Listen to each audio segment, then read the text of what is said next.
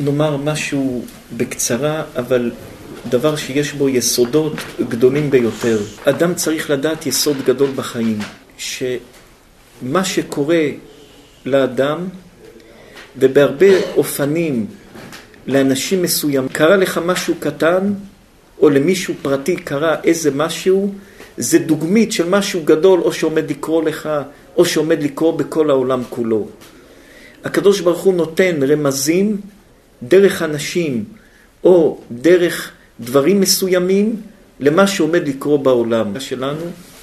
זה כמו דוגמית לדברים שעומדים לקרות בעולם. טוב, יהיה טוב לכולם. יש משהו לא טוב, סימן שעומד להיות. איזה הוא חכם הרואה את הנולד. מי זה חכם? אדם שרואה את הנולד, רואה מה נולד מדברים מסוימים. אז הרבה פעמים אם אדם יודע להסתכל טוב על החיים, להסתכל טוב על המפה של החיים, הוא יכול ללמוד ולהימנע מהרבה דברים לא נוחים שיכולים לקרות לו בחיים. הרבה דברים קשים ולא נוחים יכולים להימנע אם אדם ערני להסתכל על דברים מסוימים ולהיזהר מדברים מסוימים וללמוד מדברים מסוימים. ומתי שאדם פזיז ולא לומד מפה או משם, אלא אומר אני אעשה את זה אפילו שפלוני נכשל, אני אעשה את זה אפילו שכך וכך קרה. תהיה ערני להרגיש דברים וללמוד מזה מוסר ולהיזהר ולקחת את הלימוד שמה שקרה לפלוני שזה כמו משהו גדול שעומד לקרוא לך או לכל העולם כולו. וחשבנו אתמול בלילה להביא לזה ראייה חזקה ביותר, שזה גם כלפי שמיים. שזה גם כלפי שמיים. אחד הדברים הגדולים שיש לנו בתורה הקדושה זה הסיפור של חנה. חנה, ותתפלל חנה ותאמר, כל הדיבור של חנה, ות, יש לשון שאומר, ות, ותדבר חנה על השם, על השם. אני אגיד לנו בדיוק את המילים, על השם. צריך להגיד אל השם. מה זה על השם? הלשון שהתורה מדקדקת, שכל המילים הם בדקדוק הגבוה ביותר, צריך לומר אל השם. מה זה על השם? מה המילים? חנה הייתה משהו שהיה משהו יסודי בעם ישראל.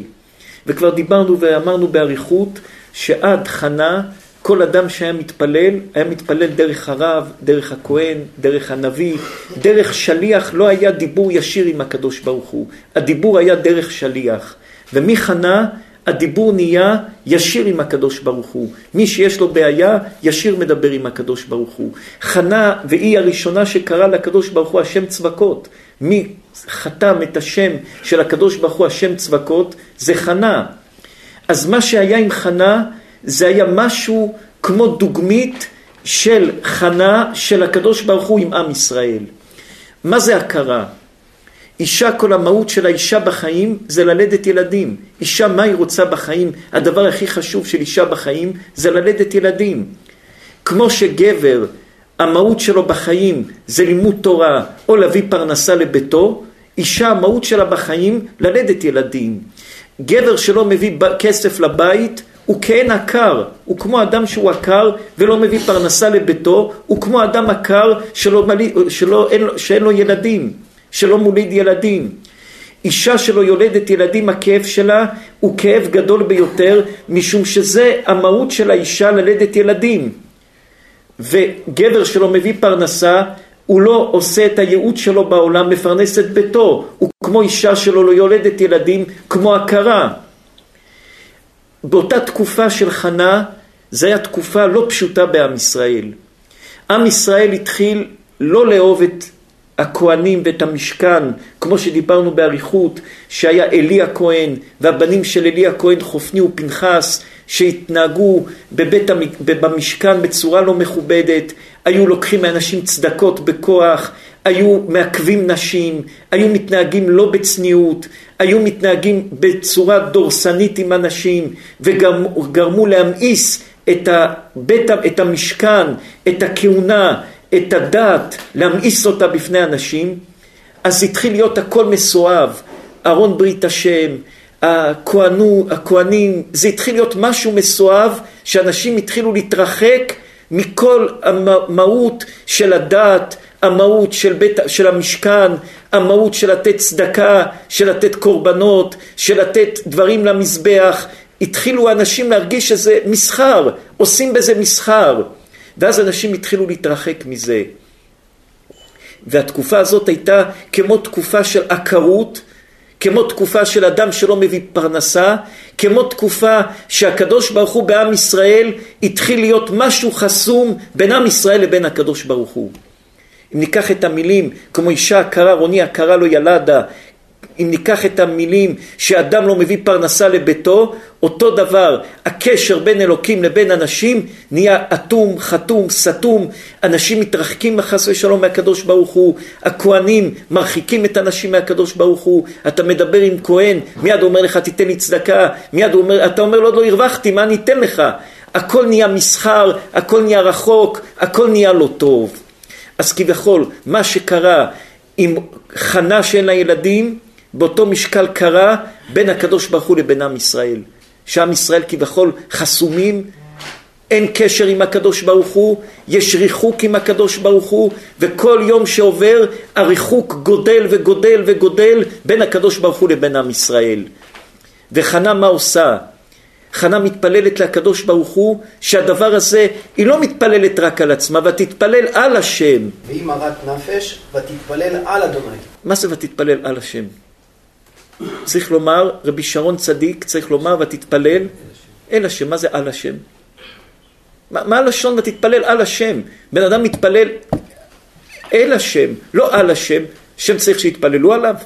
רבי דוד פלח צדיק, הקדוש ברוך הוא צריך שיתפללו עליו. מה זה ותתפלל על השם? ותתפלל להשם. מה זה ותתפלל על השם? אלא כמו שאמרנו, הצער הפרטי של חנה הוא היה גם צער של, הגא... של הקדוש ברוך הוא. שכמו שחנה הייתה עקרה ולא היה לה ילדים, הקדוש ברוך הוא היה כביכול במושגים שנבין בשכלי, ההשפעה ממנו לעולם נחסמה על ידי הכהנים שהם היו המחסום שחסם את הקשר בינינו לבין הקדוש ברוך הוא. רבותינו הקדושים אומרים כמגדל דוד צווארך בנו לתלפיות, מה זה הראש? זה הקדוש ברוך הוא, הצוואר זה הרבנים, הגוף זה עם ישראל. כמגדל דוד צווארך, הצוואר זה כמו המגדל, זה מה שמחבר בין הראש, בין הקדוש ברוך הוא לבין הגוף. בזמן של אלי הכהן, עם ישראל היה במצב של כמו הכרה עם הקדוש ברוך הוא, רוני הכרה לא ילדה, לא נולדו תורה, לא נולדו מצוות, לא נולדו מעשים טובים, היה הכרה. כמו גבר שלא מביא לביתו פרנסה, כמו אישה שלא יולדת ילדים, זה היה הקשר בין אלוקים לבין עם ישראל. והסימן שרחל מתפלל, שחנה מתפללת, היא לא רק מתפללת על עצמה, ותתפלל על השם, גם אתה הקדוש ברוך הוא יש לך כעין עקרות, גם אתה הקדוש ברוך הוא, אתה אין לך קשר בריא וטוב, ואתה לא מביא את התוצאות, את התולדות, שעם ישראל מתקרב במצוות, במעשים טובים, בחסד, בדברים הטובים. לכן חנה מה שקרה איתה שהיא נפקדה בשמואל, ששמואל היה סמל גדול, שמה שמואל עשה? שמואל למעשה פירק את הכהונה. מה שמואל עשה? שמואל הלך וחתך את הכהונה והכניס אותה לתוך מסגרת. הבנים של אלי הכהן רצו לעשות הכל, לקחת את הצדקות, לקחת את הבשר, לקחת הכל, לקחת הכל. וגם אלי הכהן רוצה להרוג את שמואל רצה, מורה הוראה בפני רבו, למה? כי הוא אמר שלא חייב שישחט את הבהמה כהן, אלא גם שוחט זר יכול לשחוט. למה אליה, אליה שמואל רצה שגם אנשים זרים יתפרנסו? אליה כהן רצה רק כהנים יתפרנסו. ושמואל פורץ את זה. שמואל אומר לא, צריך להפריט את כל הכהונה. כל הכהונה בדרך שלה היא לא טובה. הדרך הזה כבר מסואבת, היא לא טובה. שהולכים לאדם תביא צדקה, תעשה כך, עוד לא עשית כך. אנשים צריכים להמתין המון ימים, וישכבון את הנשים. אומר אליה, אומר שמואל הנביא, הדרך הזאת היא לא בריאה, היא לא טובה. חס ושלום, מהשמיים לארץ זה הכרה, יש עקרות. וזה מה שאלי הכהן עושה, שמואל הנביא עושה. ותתפלל חנה על השם. היא אומרת, אני הכרה, אבל גם אתה הקדוש ברוך הוא צריך תפילה. הקשר שלך עם העולם לא בריא, לא טוב. לא טוב, השם הוא, הוא בעל הבית של העולם, אבל לפעמים השלוחים שלו עושים בעיות. לפעמים אישה היא במזל בנים, אבל יש לה כל מיני מניות שעוצרים אותה. אז את המניות מוזיזים אותם. אז אומרת חנה לשם, ותתפלל חנה על השם, הבן שלי שייוולד הוא שאול מאיתך, אני מלווה אותו ממך, והוא ישנה את הכל. ומה שמואל הנביא עושה? מפרק את הכהונה ושם את שאול המלך ואחר כך את דוד המלך. שהמלכות מפרקת את הכהונה. רבי שמעון הבנתם? החלק של שאול, לא הבנתי מה... למה, למה שמואל... היה כהונה. הכהונה הייתה שולטת בלעדית, כמו לקראת סוף בית שני שהכהנים פירקו את כל עם ישראל, הביאו את החורבן. מי הביא את החורבן? היו הכהנים, רבי, רבי יהושע סגן הכהנים, היו מוכרים את הכהונה בכסף, זה נהיה ביזנס, נהיה הכהונה. בזמן אלי הכהן, אפילו שאלי הכהן היה קדוש וצדיק, חופני ופנחס עשו ביזנס מה, מהכהונה, וזה התחיל להיות מסואב. והלכו ועשו פסל מיכה והתחילו, אנשים התחילו לזוז מדרך השם, באים לבית המקדש כסף, באים לבית המקדש מה תיתן לי, אדם עוד לא שחט תביא לי את הבשר, תביא לי כך, אנשים התחילו להתרחק מהקדוש ברוך הוא, להתרחק מהכהונה. אז חנה אומרת, אני הכרה, אבל אני כמו סמל גם שלך, חס ושלום, גם בשמיים יש איזו עקרות שאין המשך מהשמיים לארץ. אז אומרת חנה, ותתפלל חנה על השם, אני לא רק מתפללת שתפקוד אותי, אלא גם עליך, כי בזה שיוולד הבן שלי, שהוא יהיה צדיק, שאול מהשם שמואל, מן השם שהלתיהו, שזה שמואל, הוא גם יסדר את הבעיה של השם שכביכול גם בשמיים יש עקרות. איזה בעיה? ששאול המלך בא וחתך את הכהונה, ושם מלך במקום הכהן. ואז נהיה שאול המלך, וכבר הכהונה נכנסה לפינה שלה לעשות רק את העבודה שלה, ולא לשלוט על עם ישראל. ואחרי שאול קם שמואל, דוד, וכך כבר הכהונה הייתה בפינה, והייתה כמו שצריך. אז כביכול מה שאני מבקשת זה לא רק על עצמי, אלא גם עליך. ותתפלל על השם, היא מתפללת על הקדוש ברוך הוא. כי היום הכהונה לא טובה, הכהנים מתנהגים לא טוב, זה מרחיק אנשים מהשם, זה מרחיק אנשים מהקדושה, זה מרחיק אנשים מהדברים הטובים. על השם אני מתפללת. ואחרי שהיא מתפללת על השם, השם פוקד אותה, ובא שמואל הנביא, ושם את כל הכהונה במקום, כל אחד במקום שלו. ושם את הכהונה, כהן זה כהן, יש מלך. כמה שנים היה אחרי כמה שנים בני ישראל נכנסו לארץ ישראל, דוד המלך נהיה מלך אחרי 400, שאול המלך היה מלך אחרי 420 או 460 שנה. 460 שנה כבר, התורה הקדושה אומרת, כי תבוא לארץ צום תשים עליך מלך וכולי. היה צריך לשים מלך מהר. אבל זה התחיל, והיו בשבות השופטים, עם ששופט את שופטיו, התחיל שופטים, כל משפחה לבד, כל אחד לבד, כל אחד עני, כל אחד כאן, הכל התפרק, הכוהנים היו מת...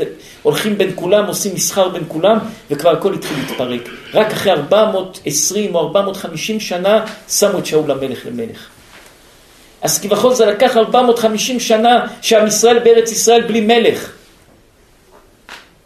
אחרי ארבע מאות וכמה שנים, אז שמואל הנביא בא ופירק את הכהונה, שם אותה במקום שלה, שאם אתה רב, אתה לא שולט על אנשים, אם אתה כהן, אתה לא שולט על אנשים, תעשה את העבודה שלך בצד, אתה לא יכול להיות גם רב וגם סוחר וגם הכל, אתה לא יכול להיות. אתה יכול להיות רב בתורה, זה העבודה שלך. שאול המלך נהיה מלך, הוא לוקח את המלכות ומנהיג את עם ישראל בתור מלך, אחרי כן דוד, אחר כך גם המלוכה התקלקלה, באה הכהונה וגם זה התקלקל, ואז יצאנו לגלות שלו, חזרנו עד היום. אבל הכהונה שלטה, המלוכה לקחה את זה, אחר כך עוד פעם, הכהונה בזמן החשמונאים, החשמונאים הצדיקים היו 60 שנה, זהו, אחר כך 210 שנים זה היה אנשים שהתחילו ללכת ככה. כל הכהונה של החשמונאים שהייתה בדרך השם כמו שצריך היה 60 שנה. החשמונאים שלטו 210 שנים, ורוב הזמן הם היו, זה היה מסחר בכהונה. אז כביכול ותתפלל על השם, היא מתפללת על הקדוש ברוך הוא. הישועה שלה זה הישועה שלך השם. יש הרבה אנשים שאם הם יצליחו בפרנסה, אז זה על השם, הם יעשו הרבה צדקה. יש הרבה אנשים שאם הם יצליחו בכל דבר מסוים, זה על השם, זה יהיה טוב לשם. אז הישועה שלהם זה ישועה של השם. זה יסוד עצום. בבן ציון... בגלל זה כתוב אה, בקריאת שמע על לבבכם ועל נפשכם. כן צדיק. הרב אמרת היסוד של אותו חסיד שהיה בשואה והיה בשמחה, כי אם אני בצער, גם הקדוש ברוך הוא בצער. אז על השם, אני בוכה על הצער של הקדוש ברוך הוא שיש בו בדבר הזה. זאת אומרת, שחנה הייתה הכרה, גם לקדוש ברוך הוא הייתה צער, למה היא הכרה? עצום, אבל היסוד הזה זה יסוד שכביכול הרבה דברים, פתאום מישהו מצליח, זה הזמן, גם אתה תצליח. פתאום אתה רואה מישהו מפסיד, אז תיזהר, עומד להיות הפסד. תריח מה קורה. מתי שיש משהו שכמו אמבולנס נוסע מהר, אז כל המכוניות זזים, סע אחריו. תעבור מהר את כל הפקקים.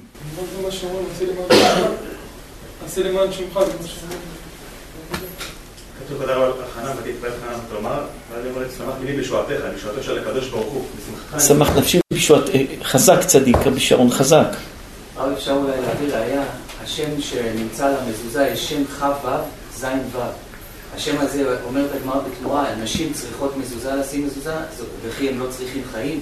זה מזכיר לקדוש ברוך הוא את הדם של ברית המילה, את הדם של, ה, של, ה, של הפסח, שעם ישראל, אלו שהאמינו במשה רבנו, שהאמינו בקדושה, הלכו ומשכו את הכוח הזה, וזה צמח, ציצית, מזוזה וחנוכה, אפשר להגיד שזה קשור לזמן שלנו שאפשר למשוך ניסים, בכוח שהיא באמת מתפללת על השם, זה השם אחרי הי"ק ו"ק יש כ"ו ז' ו'. מי רוצה להגיד עוד משהו? מגילת המביא בשיחות הר"ן, בשם רבי נחמן, שיש כמו שעולם שעה ונפש, אז אדם בביתו, אם יש עכשיו מלחמה בעולם, יש מתח בין ארצות הברית לסין. בחיים של אדם, זה גם אדם פרטי בחיים שלו. זאת אומרת, בני ביתו כל אחד לוקח תפקיד, הוא אומר מתי שאדם הולך ליד לבד, ואין מי שתפקידים איתו, הוא משתגע. הוא כל כמה שעות מחליף כביכול מדינה אחרת שאמור להיות, אז הוא מאבד את זה. אבל שעם עוד אנשים הוא יכול להביא את ההתרחשות כביכול בעולם, ומה קורה בביתו. הוא שותף לה. עצום רבי שרון.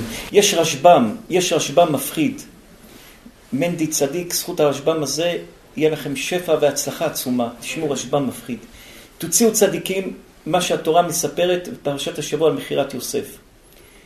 יש פירוש של רש"י, מי זה היה רשב"ם? נכד של רש"י. הנכד של רש"י חולק על סבא שלו. כמו שתפילים של רש"י ורבנו תם, רבנו תם היה נכד של רש"י, אותו דבר רשב"ם חולק על רש"י. רש"י זכה שהיה לו רק בנות, ולא היה לו חתנים, לא היה לו בנים, אבל החתנים שלו היו גדולים, והנכדים שלו, רבנו תם, רשב"ם, כל הגדולים, כל הראשונים של התוספות, בעלי התוספות, זה נכדים של רש"י.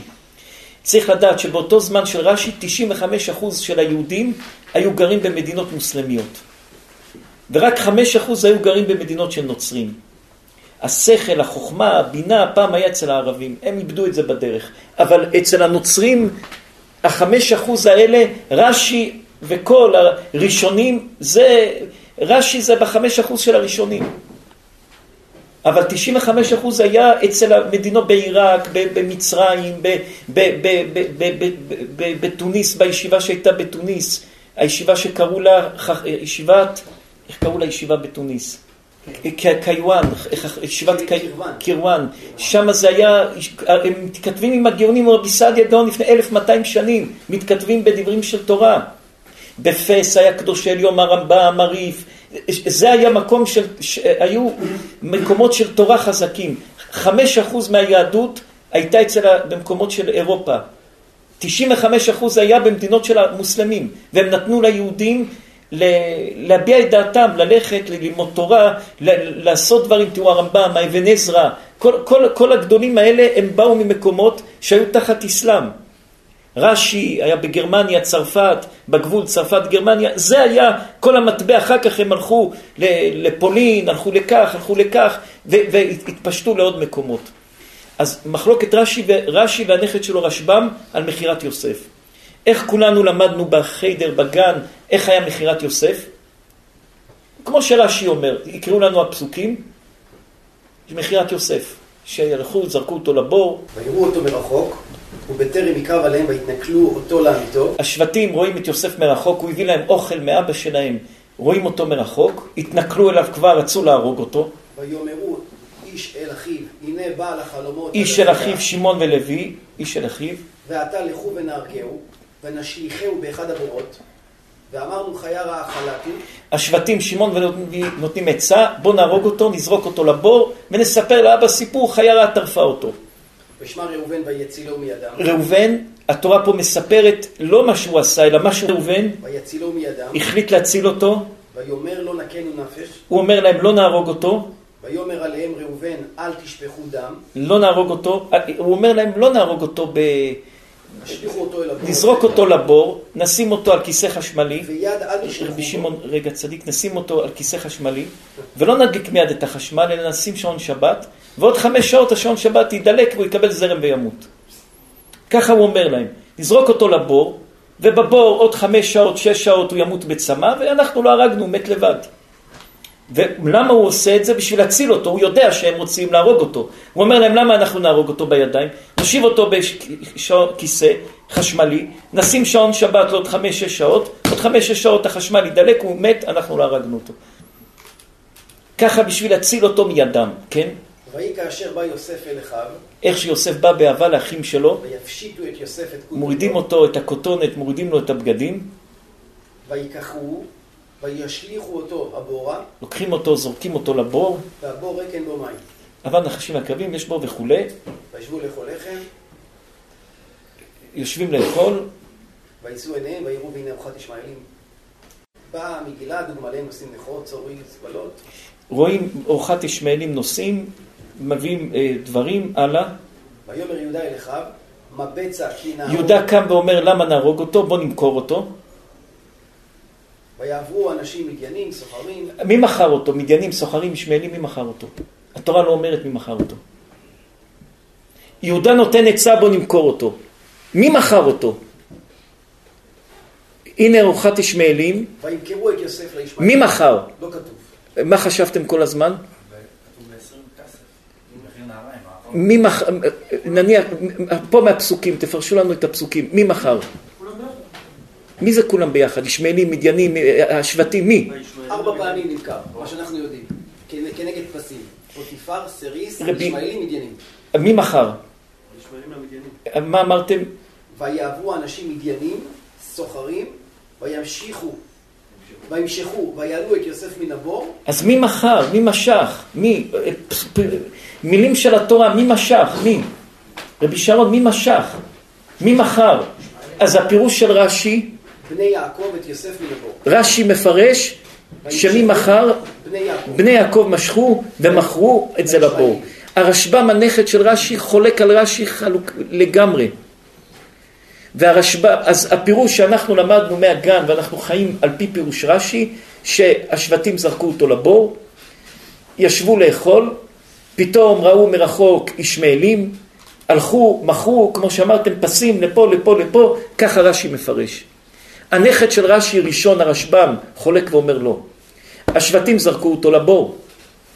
השבטים ישבו לאכול ולשתות. פתאום יהודה קם ואומר בוא נמכור אותו.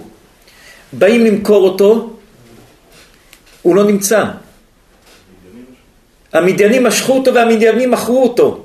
זה הרשב"ם כך מפרש. המדיינים משכו אותו והמדיינים מכרו אותו, לא השבטים. והשבטים לא היה להם יד במכירה. אז נבוא ונגיד למה הם נמשו על מכירת יוסף? כי זה, לפני מי אתה תתין דין וחשבון. דין על מה שעשית וחשבון מה יצא מהמעשים שלך. הרשב"ם אומר שלא היה לשבטים שום יד במכירת יוסף מציאותית. רש"י אומר שהיה מציאותית. זה מוכח מה שהרב אומר גם. שהרשב"ם אומר. כן, ויעברו אנשים מדיינים, סוחרים, וימשכו. הרשב"ם אומר, חולק על הסבא שלו רש"י, כלום לא קשור לשבטים. הם לא מכרו את יוסף. ואפילו שנענשו על זה, ויוסף אומר להם, אתם חשבתם עליי לרעה והשם חשבה לטובה. ונענשים על מה שקרה. הרשב"ם, והרשב"ם מביא לזה ראיות, והרשב"ם מביא לזה הוכחות, שזה כלום לא קשור לשבטים, הם לא היו, הם לא מכרו אותו, הם ישבו לאכול, ראובן הלך בצד לבכות, הם באו לחפש אותו, לא מוצ... ראובן בא לחפש אותו, לא מוצא כבר נמכר, והכל ככה הידרדר. אבל הם לא מכרו את יוסף, כך אומר הרשב"ם. וזה, ורש"י אומר, הם מכרו. רש"י אומר, הם מכרו, הרשב"ם אומר לא. המדיינים משכו, הישמעאלים, וככה זה נמכור יהודה אומר בוא נמכור, הולכים כבר לא בבור, לקחו אותו.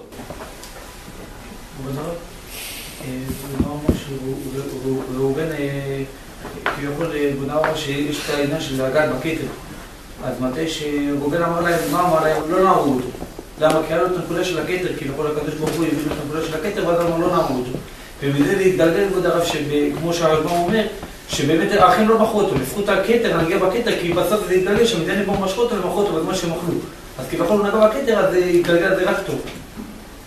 לא נפלו ב... עצום. רבי רותם, הבנתם צדיק?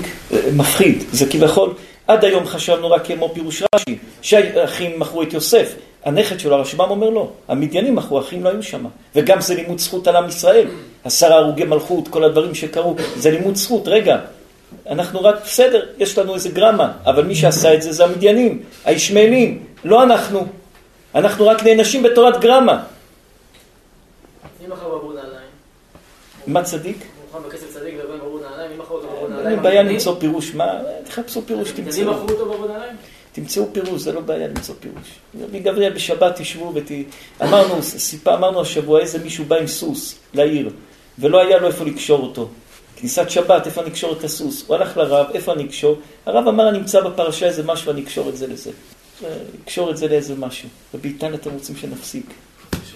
איתן רוצה שנעצור את השיעור. חס ושלום. צריך ללכת לשיעור, תמחלו לנו שבאתם, טרחתם והתעכבנו בשיחה, תמחלו לנו, תמחלו לנו. בעזרת השם, אה, הגמרא אומרת שהיו הולכים, הולכים כמה חודשים להגיע בשביל ללמוד שיעור יום אחד. ברב דחד יומא. אז אה, ברוך השם.